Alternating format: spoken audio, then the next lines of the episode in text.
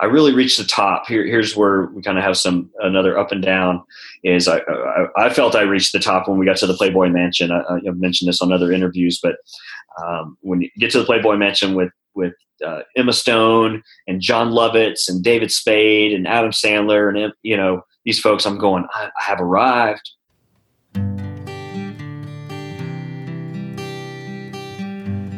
Well, hello, friends of Bill W. and other friends. You have landed on Sober Speak. My name is John M. I am an alcoholic, and we are glad you are all here, especially newcomers. Newcomers, that is, both to recovery as a whole and newcomers to this podcast. Sober Speak is a podcast about recovery centered around the 12 steps of Alcoholics Anonymous. My job here on Sober Speak is simple. My job is to provide a platform to the amazing stories of recovery all around us. Consider Sober Speak, if you will, your meeting between meetings. Please remember, we do not speak for AA or any 12 step community. We represent only ourselves. We are here to share our experience, strength, and hope with those who wish to come along for the ride Take what you want and leave the rest at the curb for the trash man to pick up. Hey, everybody, so that was Mr. John M.'s voice that you heard at the beginning of this episode today. Not me, John M., but another John M. from the Nashville, Tennessee area. And John M. has been on a, uh, for lack of a better term, I guess, uh, a wild ride, both uh, before he got sober and after getting sober. And uh, we talk about the seven second incident, which was an auto accident that changed John's life forever. Uh, he ended up losing uh, uh, his leg from the knee down, and uh, uh, he describes that in detail. And we talk about his uh, visit to the, the Playboy Mansion and how he ended up getting there. Uh, John addresses uh, sex addiction, a cross addiction, his involvement with SA. Believe I've got that right. Sex Sex Anonymous, if I'm if I'm pronouncing that correctly, or I got the right acronym. Um, and one of the oh, I guess most captivating moments, at least for me, during this interview when he was when he talks about the day his uh, brother uh, did not show up for work and he got that call, and eventually what that ended up meaning for him and in his life. And so, before we get on to that, though, I just want to uh, put out a, another call for those who, for, if there's anybody out there who would be interested in moderating a uh, Facebook group uh, for uh, sober speak, uh, just let me know. Uh, you know, it may work, it may not, it may be a fit, uh, uh, but we shall see. And I have three specific asks of you this week. Number one, uh, if you are enjoying sober speak, and if there's any one of the speakers that you that have resonated with you, would you please take a moment and share uh, that episode or the podcast in general with a friend, um, I would surely appreciate it. You know, I spend a lot of time with these uh, guests, and uh, and they pour out their heart and they're vulnerable, and I absolutely love what they put down on tape, and I just want it to be shared with uh, as many people as possible. Um, if indeed you are an iTunes subscriber, I've never asked this before, but apparently all the podcasters do this. Uh, if you're an iTunes subscriber, please leave us a review on iTunes. Apparently, it really helps in the, uh, I guess, what you would call the the algorithms and how people end up finding. Uh, uh, sober speak. You know, ultimately it's God's will, but uh, you know, if you can, great. If not, hey, I still want you listening, right? Uh, and then the third thing is, is that you can follow me on Instagram. Uh, I would love to have you follow me on Instagram. We're getting a lot of. Um, uh, discussions going there recently. So, and that's sober speak, all one word. And this is not an ask, but this is more of a program note. I want to let you know if the if you are wondering how can I how can I listen to what's the easiest way to get notifications for sober speak, you can actually text the word sober S O B E R. By the way, this is in the United States only, but you can text the word sober, S O B E R, to 31996. Now, a little bit of feedback. Uh, we had some listener feedback this week from Miss Jenna S. Jenna writes in, she says, I have been sober since July 21st, 2014, but about six weeks ago, I had what I guess could be described as a spiritual awakening. Even though I was sober, I was miserable as ever. Can anybody else uh, relate to that out there? I was a tornado in the lives of others, as it describes on page 82 of the big book. I was having trouble in relationships and I felt so very so very disconnected from God. A friend recommended listening to Wayne Dyer podcast. So I downloaded Podbean, the app, and immediately uh, uh, started to check him out. Then, out of curiosity, I searched the word quote sober, unquote, and came up with Sober Speak. I really enjoy the discussion format. It really gives new depth and weight to the recovery stories. I, in particular, enjoyed Brenda J. I heard her story on a different podcast, so it was awesome to hear the dialogue between you two and get to know her better. I am very busy thanks to my sobriety, of course, two children, age nine and eight, a full time job, volunteer work, meetings, etc. Listening to podcasts at my desk at work has become paramount to my sobriety and has helped catapult my recovery over these last six weeks into a new dimension. I am so grateful for finding you!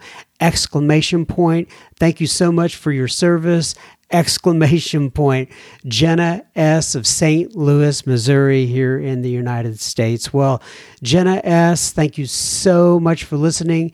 Thank you for the feedback. I've said this before in other podcasts but feedback like this and other comments that i get absolutely put gas in my tank and i can't thank you anymore. By the way the uh, uh, the podcast that she referenced there, Brenda J. If you haven't had a chance to listen to that, I'm not looking at the episode number right now, but it's about four or five episodes back from this one that I'm publishing here. Uh, definitely go back and listen to Brenda J. Uh, it'll knock your socks off, I promise. So, one more thing, and then we are going to get on to Mr. John M. from Nashville. And uh, I was recently at a confirmation uh, ceremony for my son. He is a middle schooler. Uh, he was going through what is referred to as confirmation at church. Uh, it's a it's a process uh, to where kids kind of accept faith uh, on their own for their own selves, as opposed to what their parents have been telling them up to now. And the youth pastor at our church, an, an absolutely fantastic fantastic youth pastor. He does wonderful things with the kids. Uh, he was addressing a group of confirmation students regarding their own personal faith. And as he was addressing those kids, it made me st- think of step three in Alcoholics Anonymous. And just in case you don't know what step three, step three is made a, de- made a decision to turn our will and our lives over to the care of God as we understood Him. So, the youth pastor at our church said, uh, he, like he said, he was addressing them about their faith, and he gave this particular uh, analogy. Uh, he had read an article recently about a young man who dives for exotic exotic fish uh, for qu- aquariums. He said that one of the most popular aquariums in, in the fish tank is the shark. He explained that if you catch a small shark and confine it, it will stay at a size proportionate to the aquari- aquarium that you put it in. Sharks can be six inches long, yet fully matured. But if you turn them loose into the ocean, they will grow to their normal length of eight feet. That same things that happens to sharks can happen to our faith. We have to take care of our faith, and it is entire, entirely our responsibility. So I would say to those listening out there in regards to recovery, no one can make me go to meetings. No one can make me pray for others. No one can force me to go do service work. No one can make me believe in God. I have to choose to do that for myself. And if I never pray, I never go to meetings, I never grow, work the steps, I will not grow. Now on to Mr. John M. from Nashville. Enjoy. Okay, everybody. So we're sitting here with Mr. This is unusual, at least for me. I've never had another John M on the program, but we are sitting here with Mr.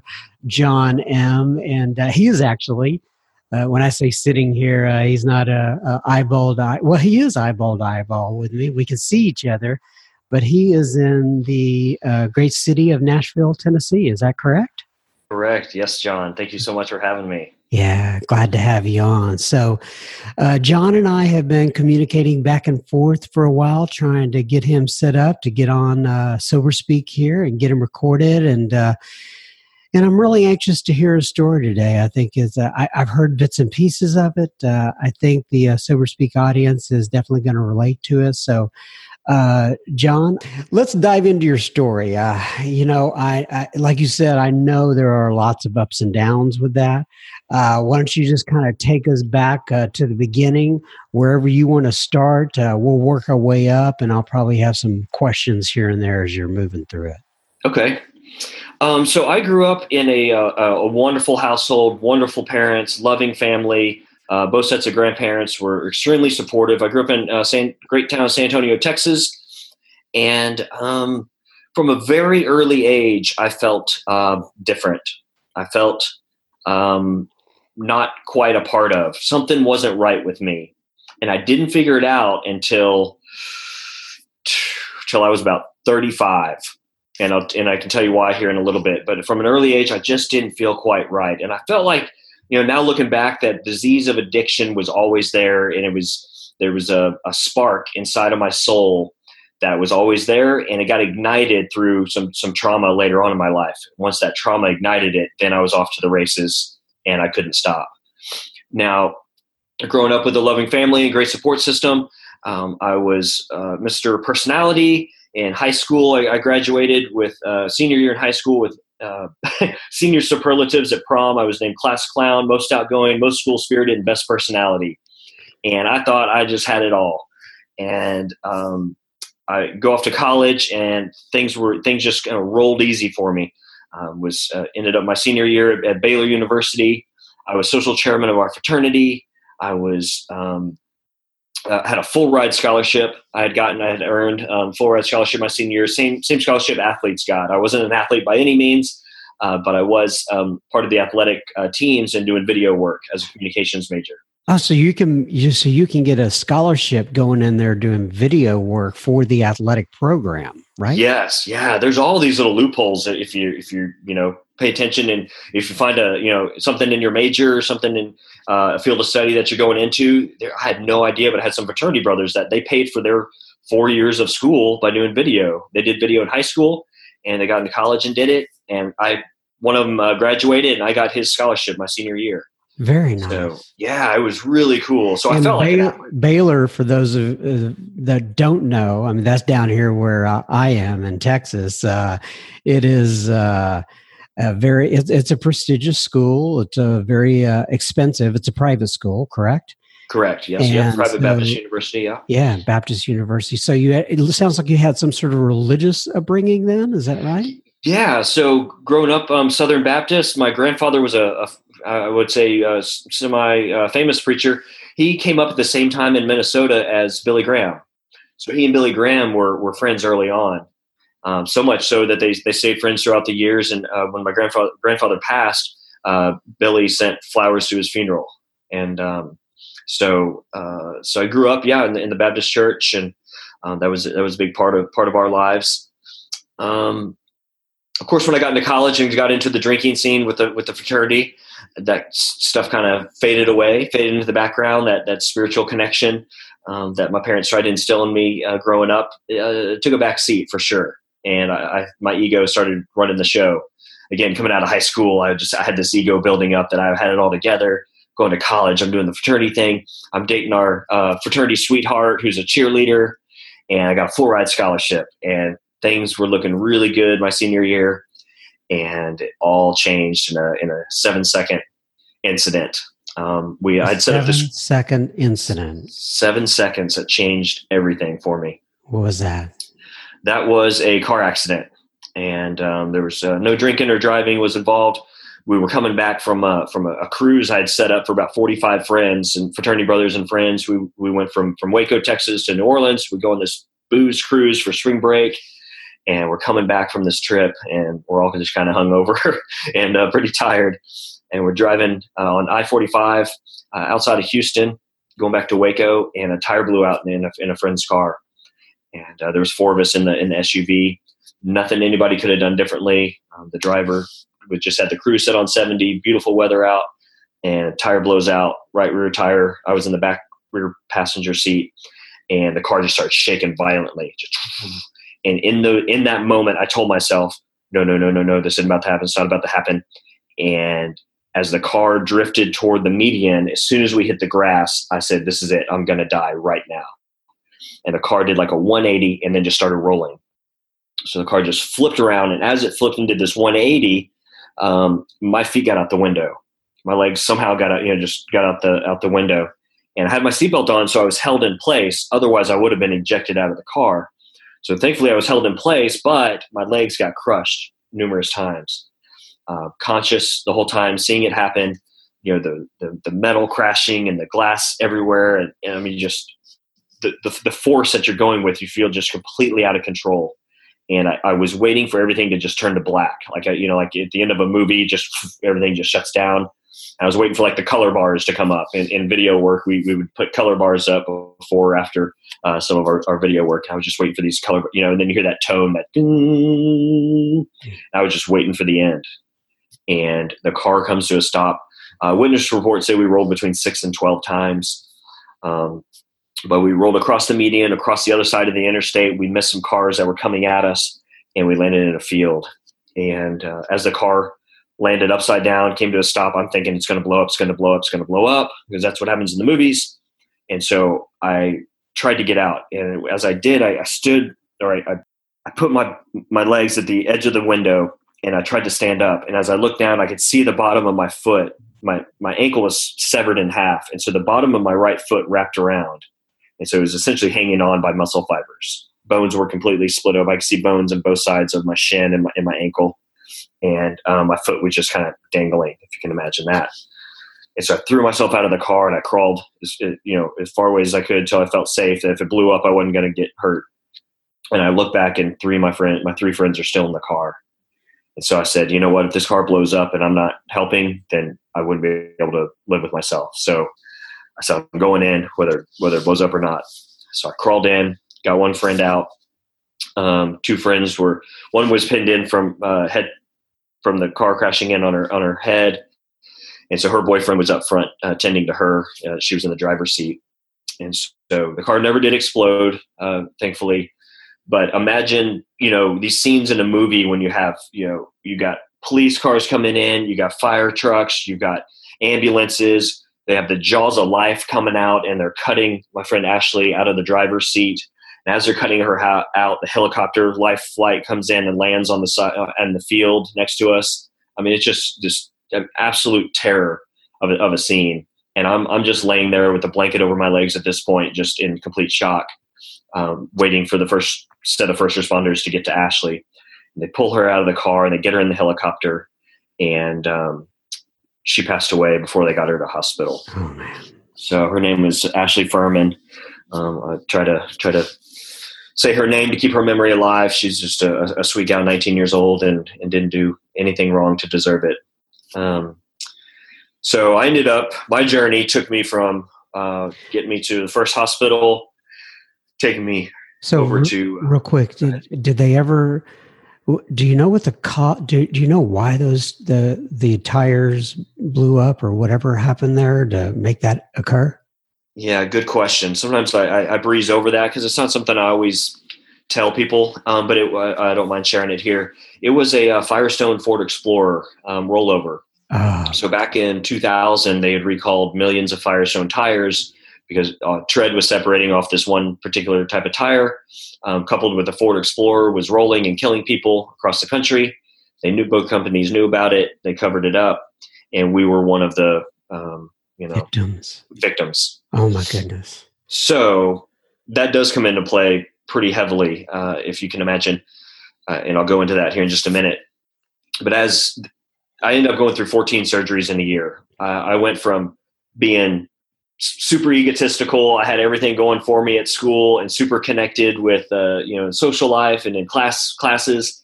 And now, now all of a sudden, I'm home in my dad's home office in a hospital bed by myself, going through surgery after surgery after surgery to try to save my my feet.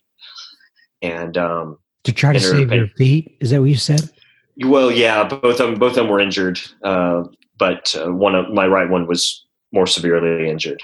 So um, it just my quality of life kept declining. Uh, I had to have a, a, shoe with a special sole built up on it. I was losing height to my right side as the ankle, as the bone structure started to collapse over that year and through all those surgeries. There wasn't good blood flow to the ankle.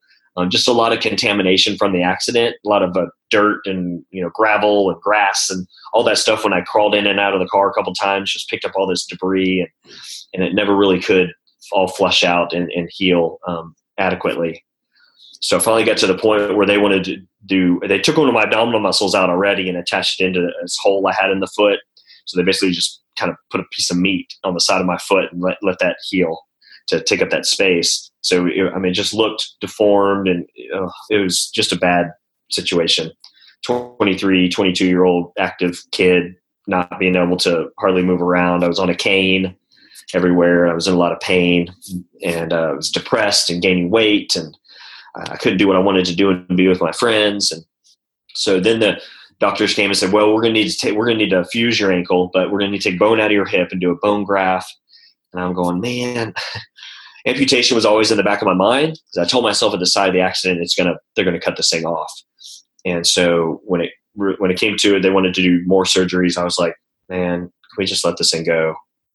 And so I went ahead and, and, opted to, to make that decision to go ahead and amputate. So I have a, a below the knee amputation on my right side. That uh, how did that change you? I'm sure it did in some form. well, it gave me a better quality of life physically, but I never dealt with the underlying issues. I never dealt with that terror and that fear and that like I'm, I'm going to die in these moments.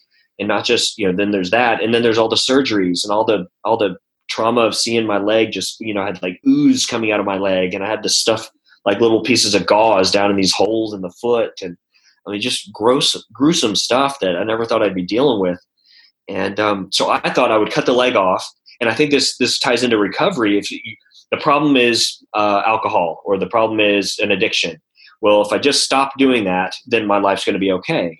So i thought if i cut the problem off the, the bum ankle the bum foot then i'm going to be okay and so I did. I cut the leg off and I got a prosthetic on and I was off to the races. I was skydiving and doing triathlons and doing, I was more active after my amputation than before because I wanted to one prove to myself or really prove other people that I was fine. Um, but I didn't deal with the underlying emotional turmoil. And so no matter what I did physically, it didn't matter what I accomplished physically, emotionally and spiritually, I was always distraught.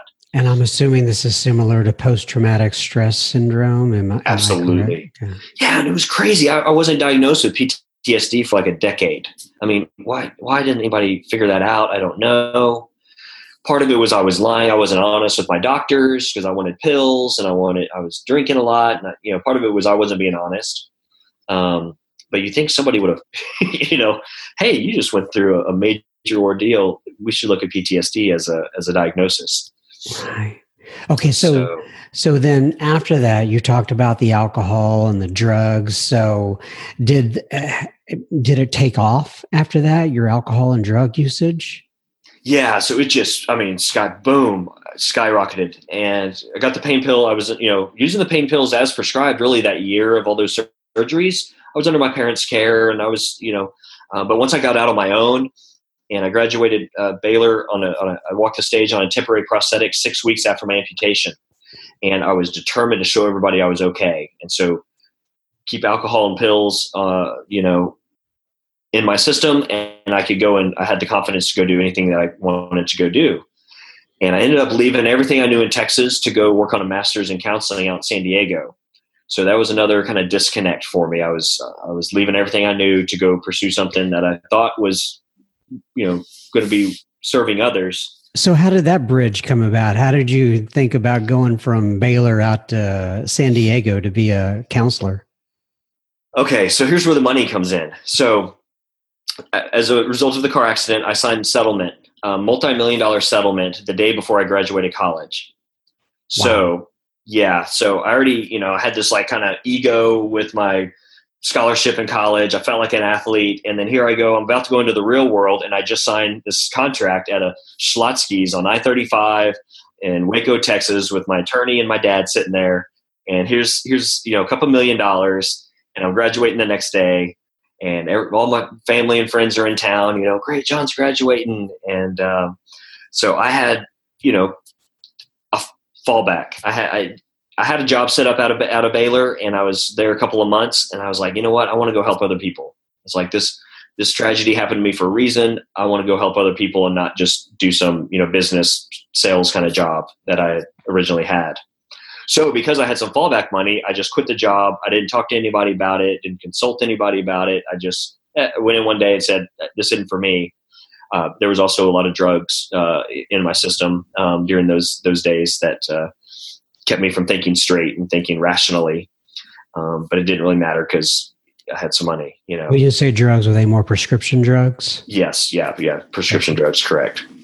And so it had progressed from alcohol in college to then I got the pain pills and then I couldn't focus because I'm using the opiates, and so then I go to a doctor and I get Adderall for ADD. I diagnosed ADD, which was kind of a also part of my PTSD, the focus part, and I started using that um, immediately.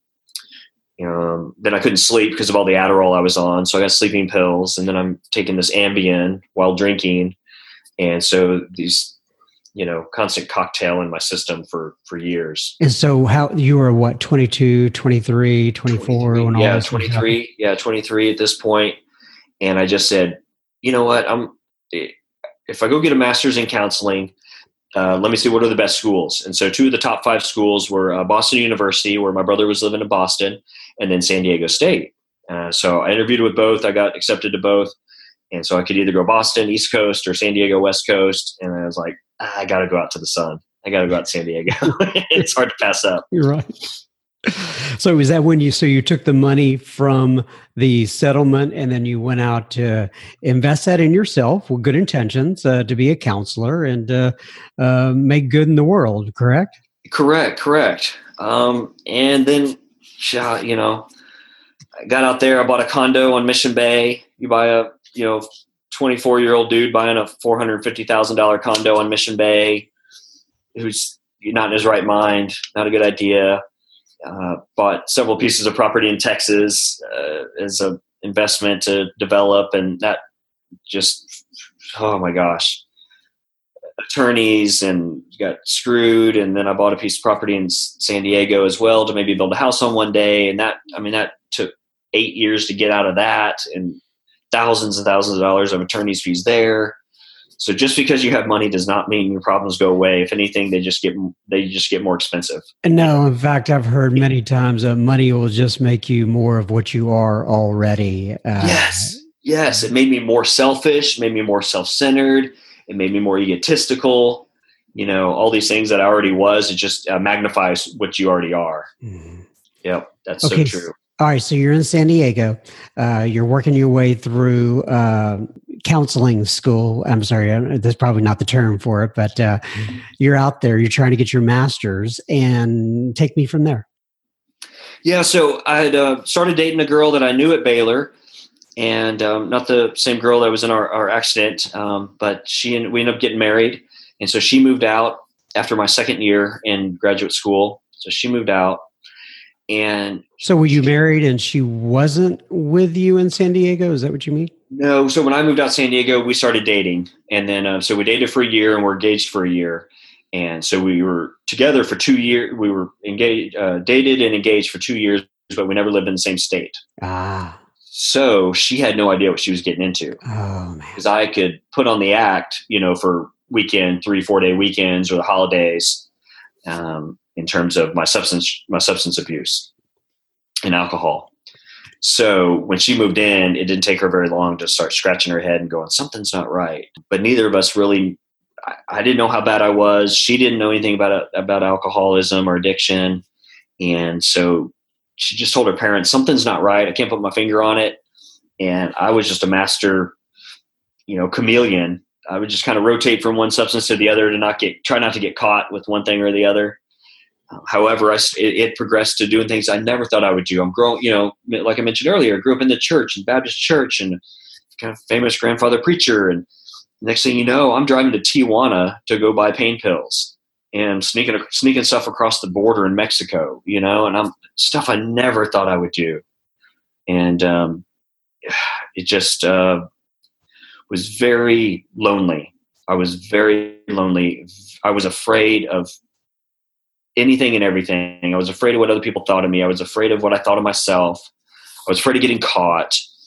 Um, I was getting afraid caught of, with the with the drugs and the alcohol yeah, and the lifestyle you're relating. So it was a double, double, uh, yes. Dr. Jekyll, Mr. Hyde. Yes, because I I've always had this you know nice persona, and he's the nice guy, you know, and and my and that, that's, that's generational too with my family that I've had to learn and work through through therapy is that we can't i can't just put on this front all the time i've got to be able to break down and be okay not being okay. And that's a big reason why i wanted to have you on sober speak today because uh, i knew that uh, you know i had heard one other uh, recording of you and i had seen some of your uh, uh, bio if you will and i knew that you were very vulnerable about where you've been what happens to you and vulnerability is what comes through on these podcasts just real quick i'm going to do a little uh, announcement here then we'll go on with the rest of your story we'll be, we'll be continuing with our conversation with Mr. John M.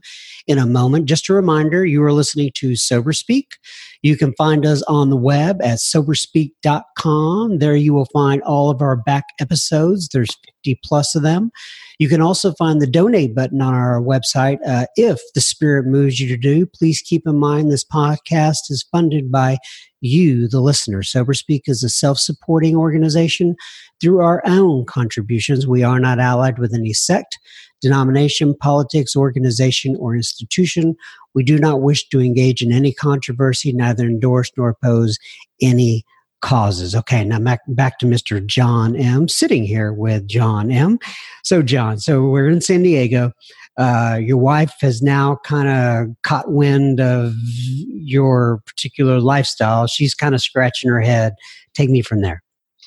Yeah. So, um, it just so happened I get to the end of my third year of graduate. It was a three year program, rigorous program. I get to the end of it and I start and I realize not not real consciously, but subconsciously knowing I can't I can't really go help other people because I'm not really I've never really helped myself. You know, the going and working on in counseling, I was able to focus on other people. I was able to learn how to how to focus on other people and how to help them with their problems. But all along, I was avoiding my own. Mm you know i think a lot of people do that in, in their work and their you know nurses and, and people who are in well-meaning jobs go to serve others but if you don't serve yourself first you know if you don't take the oxygen mask off uh, in a in a airplane you know cabin pressure you know change if you don't put the mask on you first then you can't help the other people around you and uh, so that I, i've learned through my journey that that was it was a diversion from having to really look at me so that i could just look at other folks and so I got to the end of the program and I'm about to graduate in May. And somewhere around April or May, my cousin calls me up. He's an actor. Uh, his name's Josh Henderson. Not a not a big name, but he's been Desperate Housewives and um, a number of you know shows and projects and movies over the years. And so he calls me up and says, "Hey, I'm gonna I've got this biggest role I've had to date. I'm gonna play this uh, amputee soldier. I'm gonna get my leg blown off in this roadside bomb IED." can you take me through what you went through in your car accident to help me connect with my character? And I was like, sure, man, that's kind of cool. You know, what are the odds? And so we started talking on the phone and started walking him through what I went through and the helicopter landing on the side of the road and everything. And he goes, yeah, in the scene, they're, they're going to have helicopter land on the side of the road and they're going to, the guy's going to come and try to pick me up and my, my leg's going to separate. And uh, the medic's going to have, be holding my, my, you know, my limb, my foot in his hand I was like, yeah, man, that's real similar to me.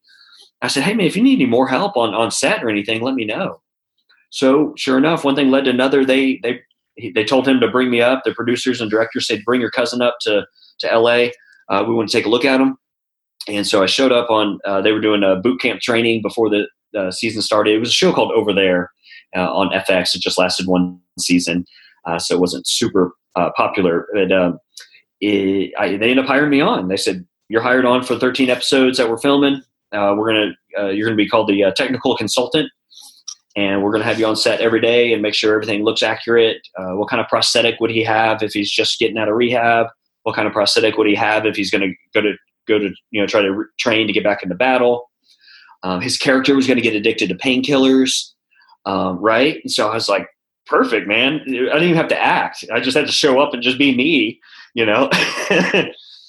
so um, I basically kind of left my wife in San Diego, and I was so caught up in my own addictions and, and drinking and, and uh, prescription pills that I pretty much just said, "I'm going to LA to do my thing. You're doing your nanny job down here. I'll talk to you later." Was was the message that I sent to her, um, and so I, to to to work in the in the industry in LA, you got to be there. So um, here I go. I bought a condo in LA, got a condo in San Diego, got a condo in LA. I'm feeling like a, a rock star because uh, People Magazine and Access Hollywood and these national media outlets came up to interview me and my cousin. And I'm thinking, man, I, I, mean, I just slid right into it. I just, you know, great opportunity. How many people on their first, you know, TV show, their first opportunity to be on a major Hollywood set, get People Magazine coming out and interviewing you? You know, it doesn't happen that often. You, you know, it takes some time for People Magazine to come come knocking at your door. And so I was thinking, man, this is easy this is everything's just coming easy to me. and uh, so I've moved up to LA full time. I got an agent. The, the show after 13 episodes got got cut, got canned. And so I said, "Hey, there's a nice little niche in the industry. I'm gonna I'm gonna ride this out and see what happens." So I got into acting classes, got an agent, started playing the game, and ended up working uh, over a couple of years doing that on uh, NCIS and ER. Um, some people might know me from. I've got one scene or really one word in the movie Superbad. Uh, a lot of, lot of uh, you know, my generation uh, knows that movie. Got a scene with Jonah Hill and that. I'm, I'm the prosthetic guy on the prosthetic leg that jogs past Jonah Hill and curses at him as I run past him on the track. And um, so things things kept uh, building little by little in in LA, as well as my addiction, and as well as uh, tension in the marriage, tension at home. Uh, but we had we had to put up the I had to put up this front that everything was okay. And my wife started talking to people on the side. You know, hey, something's something's going on. He's he's drinking a lot. Pills are going missing. Um, spilling marijuana around the house. You know, just just uh, things just continue to progress. How long are you married at this time? A couple years, something. Like at this that? point, we got married 2004. This is like 2007, 2008. Okay. So um, we had our first firstborn son there, and um, my, my brother had moved out to LA from New York. He was struggling with addiction, and uh, he moved, uh, got out of New York, moved to LA to be, kind of be closer to us, and um, I really reached the top. Here, here's where we kind of have some another up and down. Is I, I, I felt I reached the top when we got to the Playboy Mansion. I, I mentioned this on other interviews, but um, when you get to the Playboy Mansion with with uh, Emma Stone and Jon Lovitz and David Spade and Adam Sandler and you know these folks, I'm going. I, I have arrived. This is what guy doesn't want to move to Hollywood and get blown up on major sets with blood and guts and and go to the Playboy Mansion with you know some of my some of my idols like Adam Sandler and David right. Spade. You guys, well, you know, I know all their movies. And okay, so I have to ask you, right? Did you meet Hugh Hefner there, or was he there that day? They uh, they had security pretty tight around. Yeah, he was there. I asked if I could get into his tent, and uh, they security just shook their head. Oh, he has his own particular tent. How does that work? Well, it was an it was a party. Uh, it was a, after a, a red carpet event for a movie premiere, and the the after party was at the Playboy Mansion. So we go there, and each of the major actors and actresses in the movies had their own cabana kind of tent. And so he had his tent kind of right in the middle. And so I, I asked if I could get in there, and they were like, "Not this time, no, you're, nobody. No, get out of here." that was worth a shot. yeah, exactly. You don't know if you don't ask. All right, so I I diverted you. Yeah? The Playboy Mansion caught my attention there, right? So go ahead. Yeah. So you know that that experience happened, and it was just uh, about two months after that that uh, got the uh, dreaded phone call that my brother didn't show up for work, and um, he was uh, my my best friend, my only sibling, and it concerned me, being given his history of, of substance use and and our uh, complete neglect as a family to address it uh, because of the stigma of addiction. That stigma that that kept um, one me from stepping out of the shadows sooner and kept my brother from us encouraging my brother to get the help that he really needed, the life saving help he needed. Uh, that stigma, um, you know, took took him down.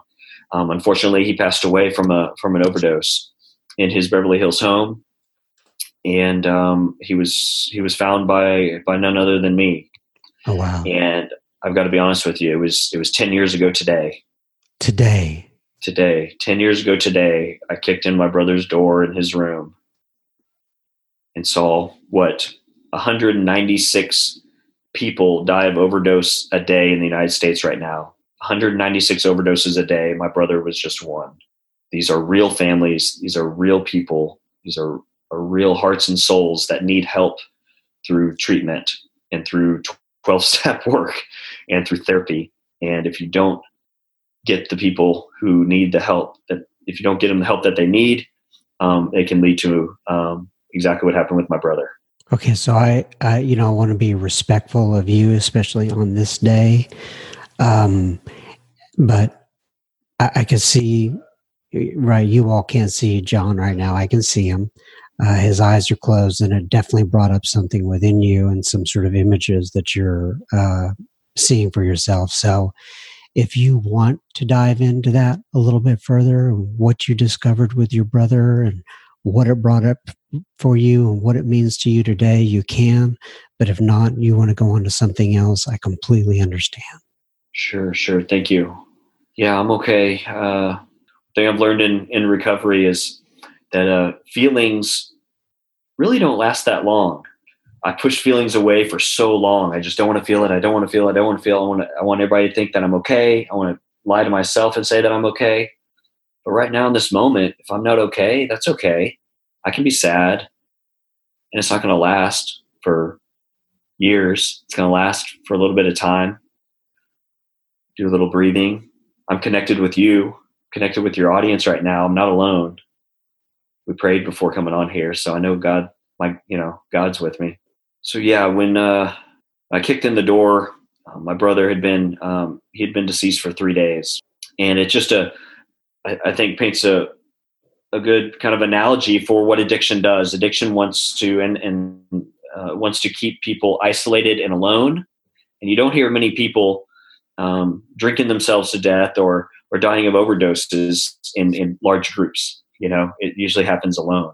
And also the fact that my brother's house was like tucked away in the shadows of the of, of, of the hills of Beverly Hills. You know, it's just he was the house was just never really never warm. It was just it was always cold and dark and um, unfriendly, and um, you know that's that's how he died. He died in a in a cold, unfriendly, dark corner of what people think is is just you know the top, and it doesn't matter what kind of education he had an MBA from Georgetown. He was smart as anything. I was always jealous of his intellect um, and his uh, social abilities to connect with people. Um, but he, he it was fueled by by addiction for good 20 years. Well, God bless your brother. Rest in peace. Right. Thank you. Yeah, his name's Matt.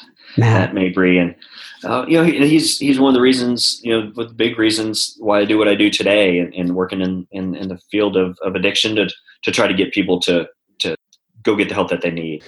All right, so I know what you're. I, I'm familiar with some of your sobriety date, I believe, or what your sobriety date is, and so I know that it's not like you kicked in that door and then all of a sudden you just decided that's it, I'm quitting, right? So why don't you go on past that and kind of take me through the years after that? Yeah, so things just got got worse after that. We tried. We, we did get out of California. We knew we didn't want to raise our kids out there and my wife was uh, from Chicago, and I'm from Texas, and so it was too cold to go there, too cold to go to Chicago, too hot to go to Texas, and we decided on on Tennessee, Nashville, uh, as a good kind of middle ground. Okay, so this um, is like 2008, 2009, right in that area? So, yeah, 2009. We moved out here July 2009. Okay, about 10 years ago. Mm-hmm. Okay, so so let's then. Um, I know this is a complicated uh, question for you uh, because I asked you right before we got started here, and that is your sobriety date is, and you may want to explain that in the way you want to explain it. So go ahead and talk about your sobriety date. So, so my sobriety date, uh, to be completely honest, is September seventeenth of this year. Okay. So it and is. Go ahead. I, I have like like uh, the rest of my story, the rest of my life. There, there's ups and downs, and uh, most recently, um, my uh, my down was uh, cross addiction of uh, pornography. I had I felt I had the drugs and alcohol under control, and even as somebody that that, that does public speaking and, and working in the treatment industry, I wasn't working a rigorous program of recovery of uh, 12 step recovery that as rigorous as I needed to be. And I was just just getting by, and if that and I was using my work as my recovery, as opposed to my 12 step meetings, as opposed to reg, you know, continuing my step work, um, diving in deeper as I, as I need to with, with my mentor. And it opened the door for a cross addiction to come in. And that being pornography had been something I've dealt with over the years, kind of in and out. Um, but it came with vengeance uh, this past uh, really kind of six months. And the fact that my wife and I have been married for 14 years through all of my, uh, I first entered recovery in 2011, and I've had a handful of relapses. And then I got, the last time I got sober was 2015, and I had uh, a good two years sobriety, the longest I'd ever had. And then the pornography crept in. And when something like, when that crept in for me, it started to it put even more tension on the marriage than had ever been there before because of all the stuff that we've had in the past and then my wife kind of the straw that broke the camel's back and my uh, drinking sobriety date is september 17th as well because it led to uh, me drinking as a result of covering up for the pornography. And so i'm here to tell you if, if you replace one addiction with another uh, to try not to do the first one, it can open the it leaves the door open or left the door open for me for my drug choice to come in. And um, as of today, uh, we are about three weeks into our d- divorce process, and I'm uh, 82 days sober, and I am vowed to go through this divorce process completely sober. And I have a lot of support around me to help me do that. More support than I've ever had. Yeah, well, God so, bless you. Yeah, you know, I've had a lot of people on Sober Speak who are multi multi years uh, sober. I mean, forty plus, thirty plus, twenty plus, uh, time after time. And I told myself that uh, this year I wanted to have people that were closer to the fire, if you will uh, and who um, uh, I, I, just you know whether here's the deal whether you're four days sober or four months sober or 40 years sober we all deal with the same thing right? And i want people to hear a variety of experiences uh, just so that they can just so that they can say maybe if that guy or gal can do it um, i can too so like I said at the top of this, one of the reasons I wanted to have you on is that I appreciate your vulnerability and your willingness to share.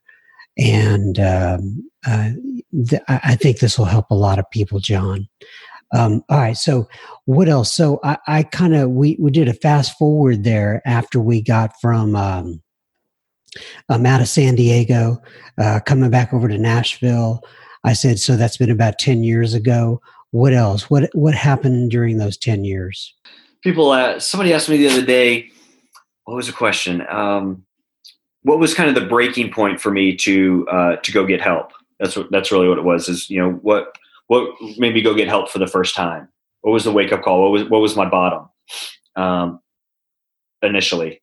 And what it was was I had gotten in with uh, Dave Ramsey. Dave Ramsey's a radio personality. Yeah. You know, get get people out of debt. You know, Financial Peace University, I think. is what it is. Yes, yes. You know. So you is know, that why you went to Nashville? He's out of Nashville, right? No, that's not why we why we came here. But I knew he was here, and my parents were lis- listening to the listeners of the show. They told me about it. I was listening to it when I was out in Los Angeles. I was like, man, that would be cool if, if I could get a job there.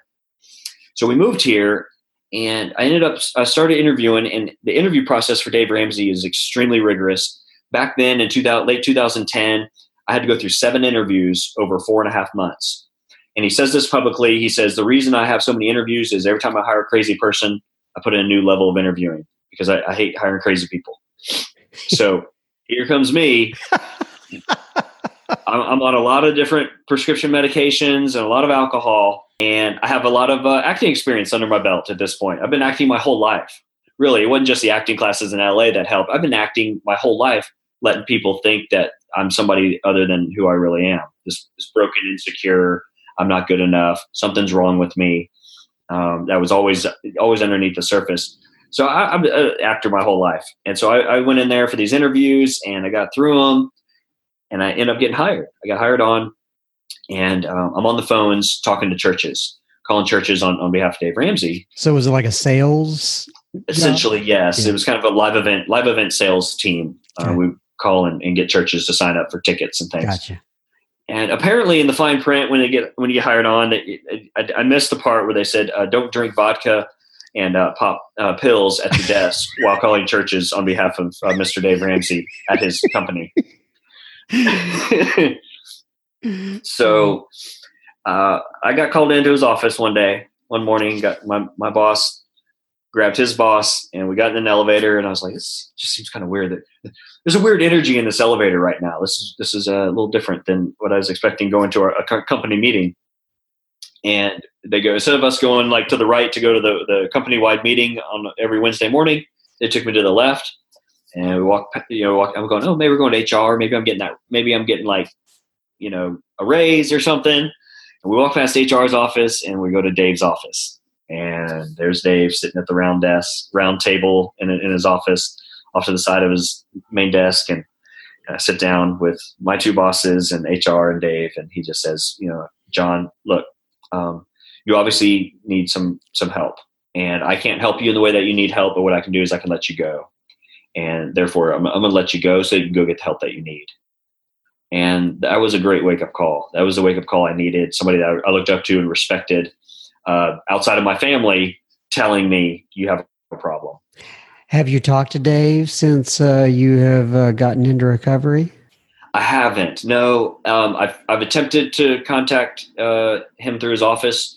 So as a result of this, well, I'll, I'll, I can go into that a little bit later if, if uh, time permits. But no, but my boss, uh, my boss's boss, who who is one of Dave's right hand men, I have seen him, and I have uh, been able to make amends to him uh, for for my actions there Right. at, at the office and how it affected him and, and his you know team, how it affected the team.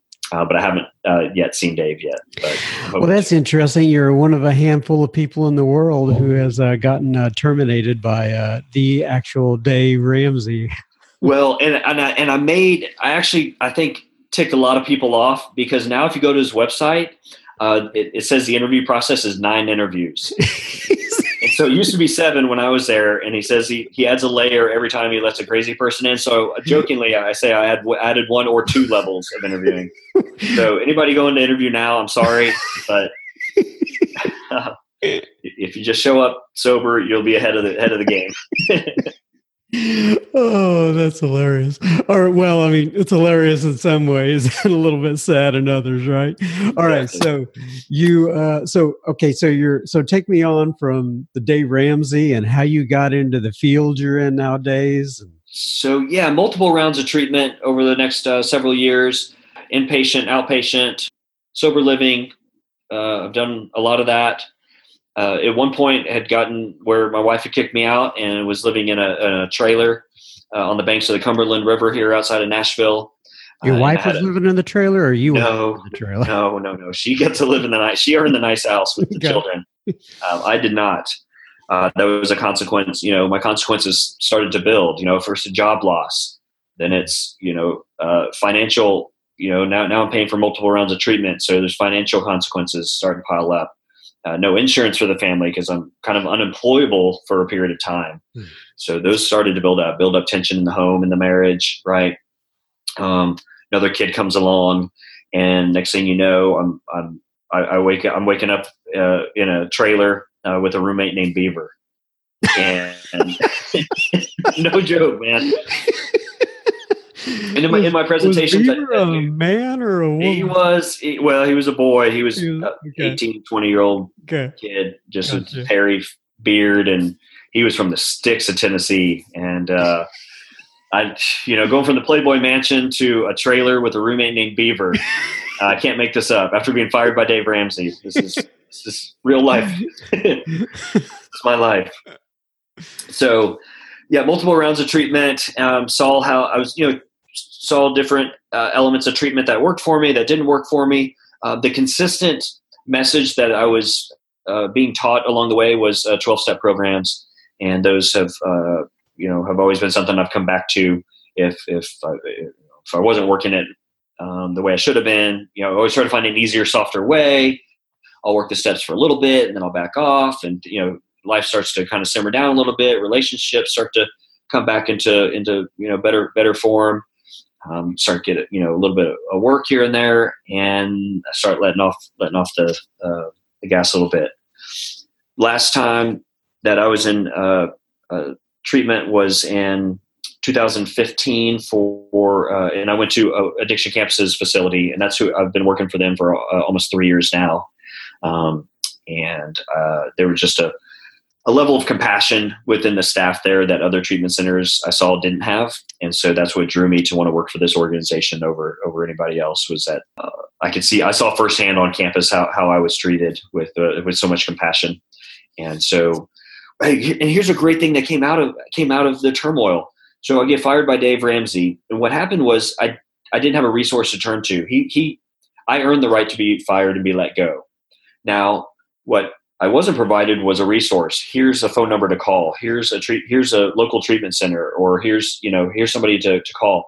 So I've been able to develop through through my work now with a drug free workplace training program. And so I go into businesses. We do it for free, and I go in and, and just uh, train employees and supervisors on things to look for, things to look for uh, in the workplace if somebody's struggling, if you smell something on somebody, if somebody's showing up late, their eyes are always bloodshot, you know, and how to handle those situations. You know, a lot of it's safety oriented. A lot of it's you don't want somebody to get hurt on the job. You don't want somebody that might be using you know drugs or alcohol on the job to to go injure themselves or somebody else. And um, so I'm able to to take you know what what was a, a, bad situation to Dave Ramsey and turn that into hey, I saw an opportunity. Um, God presented me with the with the wherewithal to go hey, here's an opportunity that now we train thousands and thousands of people throughout the year, um, and you know, employees and supervisors on, on what to look for if somebody's struggling at work, um, how, how, to handle those situations, and to have a compassionate approach to this, and not just maybe, maybe somebody doesn't need to be fired right away, but maybe somebody just needs to needs to hear from somebody that they're that they're cared for, and that hey, I notice you're showing up late, you know, a lot the last few weeks. Is there something going on you want to talk about? Um, and open up a dialogue within uh, an HR department um, to allow people. To, maybe come forward and say, you know what, there is, you know, I'm going through a divorce or my child's struggling um, in school and it's causing, you know, stress or we're having some financial issues at home and allowing people uh, a voice and to be heard because the workplace in, in the place where, you know, typically you get real personal. Um, but it's where a lot of us spend most of our time is at work. And so I'm just trying to do my little part the best I can um, to train supervisors, HR managers to allow employees to come forward and, and ask for uh, help when they need it, and to give them a resource to go to, and you know, uh, let them know what, what treatment resources are available in the area uh, that they can send somebody to. Right. Well, you know, John M. Uh, I really enjoyed our conversation. I just want to ask a couple questions here before we go, and uh, you know, I also want to say this. First of all, my my uh, main concern is I just want you and your family to be well. And it sounds like you're on the right track. Do you feel comfortable like you're on the right track right now? Do you? What's crazy is I think this is going to, going to be the hardest thing I've ever gone through. um, based on um, what fam- family members and friends have told me that divorce is going is the most difficult thing that they've ever been through. Um, I've been through my brother's death. I've been through my leg amputation. I've never been through this before, so I'm absolutely terrified. Um, on one side, but on the other side, there's a, a definitely a sense of peace uh, today um, because I've surrounded myself with um, with additional mentors, additional uh, sponsors. Um, uh, I'm doing things differently. I'm doing things a little bit differently now than I have in the past. Um, I'm I'm scheduling more things during the week with people in recovery, so I'm around it more and more instead of isolating because it's really easy for me to isolate. Um, I'm going to a movie here in a, uh, an hour and 15 minutes. I'm going to a movie with a buddy from uh, one of my 12 step programs. Um, I'm helping take meetings to other treatment centers uh, throughout the week. Um, up my meetings to five to six, meet, you know, 12 step meetings a week. And um, I'm, I'm spending a lot of time at the, there's a new place here in Nashville called the Nashville Recovery Center. That's where I'm doing this interview from right here is uh, one of the one of the therapy offices in the Nashville Recovery Center, and it's a place where people can come anytime, day or night, for free and hang out. And there's big screen TVs downstairs, and a foosball table, and a pool table, and they have 12 step meetings here all throughout the week. And so I've been spending a lot of time here to just surround myself with with a core group of people that can help me get through this. Because uh, on my own devices, I'm I'm not going to be able to do it. And when the fire uh, gets off your butt, so to speak, in six months or a year or whatever, don't forget what it's like, right? Uh, to uh, to pull back, you know, and what sort of challenges that can come from that. So, I'm sorry, I usually don't give out advice. I just kind of like to share experience, strength, and hope. But I think I just did, John M. So, uh, so one question I want to ask for you, and um, if you had a particular, you don't have to say a name, you can, but if you have a role model in recovery, who would that be and why would that be? My role model in recovery would be, man, he's really come through here. Is uh, my my new? I'm going to say my new SA sponsor. Am I, am I allowed to say that? Oh yeah, yeah, yeah. Of course, yeah. Okay. So, why don't you do? For those who don't know what SA is, go ahead and talk about so, that and what you mean. Man, SA is not something I ever thought I would sign up for. Uh, AA was one thing coming forward in AA and NA meetings. SA is uh, Sex Anonymous, uh, uh, Sexaholics Anonymous, and um, I have uh, you know joined that program uh, recently. Gentlemen that I heard in, in some meetings just share some amazingly vulnerable truths of his past um, drew me to him. And he is my role model right here, right now. I got to hear him share his story at a meeting yesterday.